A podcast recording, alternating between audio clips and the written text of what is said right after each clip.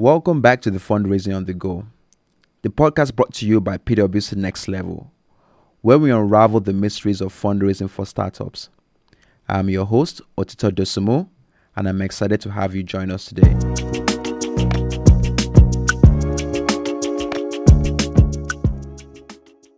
In our previous episodes, we've explored reaching out to investors. Today, we are talking about a crucial document of startup fundraising, which is the term sheet. As we navigate through this intricate landscape, we'll equip you with the knowledge and strategies you need to emerge from this phase with your venture's best interest at heart.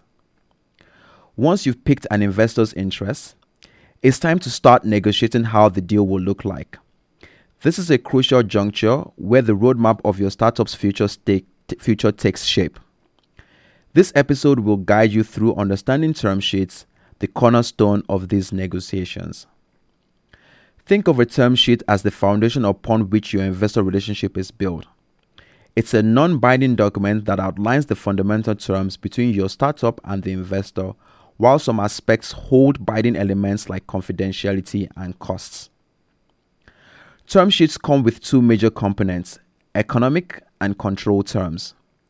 Economic terms encompass crucial financial matters such as valuation, liquidation preferences, dividends, and more. Control terms, on the other hand, impact the operational decisions and governance of your startup. Let's dive into some commonly used control terms included in a term sheet. These terms play a crucial role in determining who calls the shots in your startup.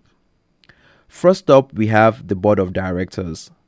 The number of board seats granted to investors directly influences their level of control within the company. Striking the right balance here ensures that both founders and investors have a voice in the company's decision. Moving forward, we encounter protective provisions. These provisions grant investors the authority to approve or reject significant actions that could impact their investments. It's a structured framework that safeguards the interests of both parties. Another important rights are drag along and co sale rights, which extend the influence of control. Investors with these rights can either push for a sale under specific conditions or coordinate the sale of their shares alongside the founders or management.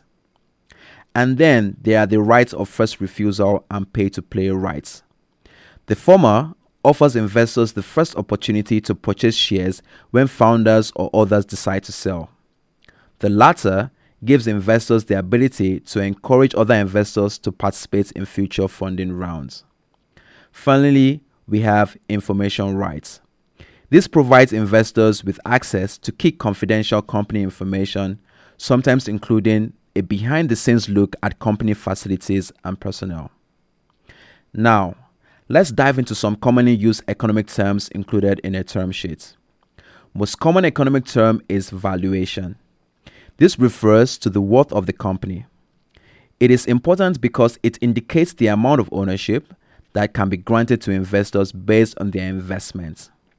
Valuations are typically expressed in pre money, which is the, your valuation before the company receives investment, or post money terms, which is the company's valuation after it has received money from the investors.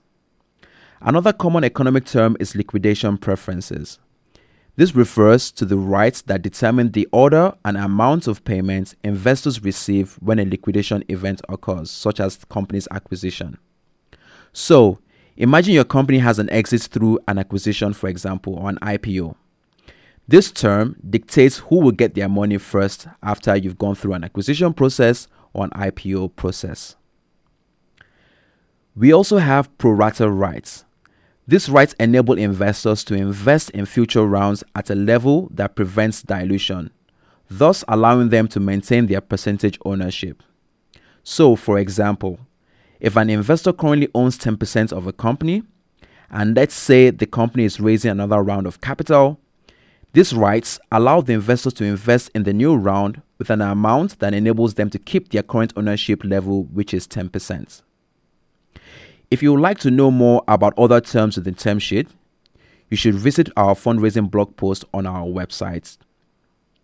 In our next episode, we'll guide you through negotiating this term sheet. so stay tuned for more insights and guidance on your fundraising journey.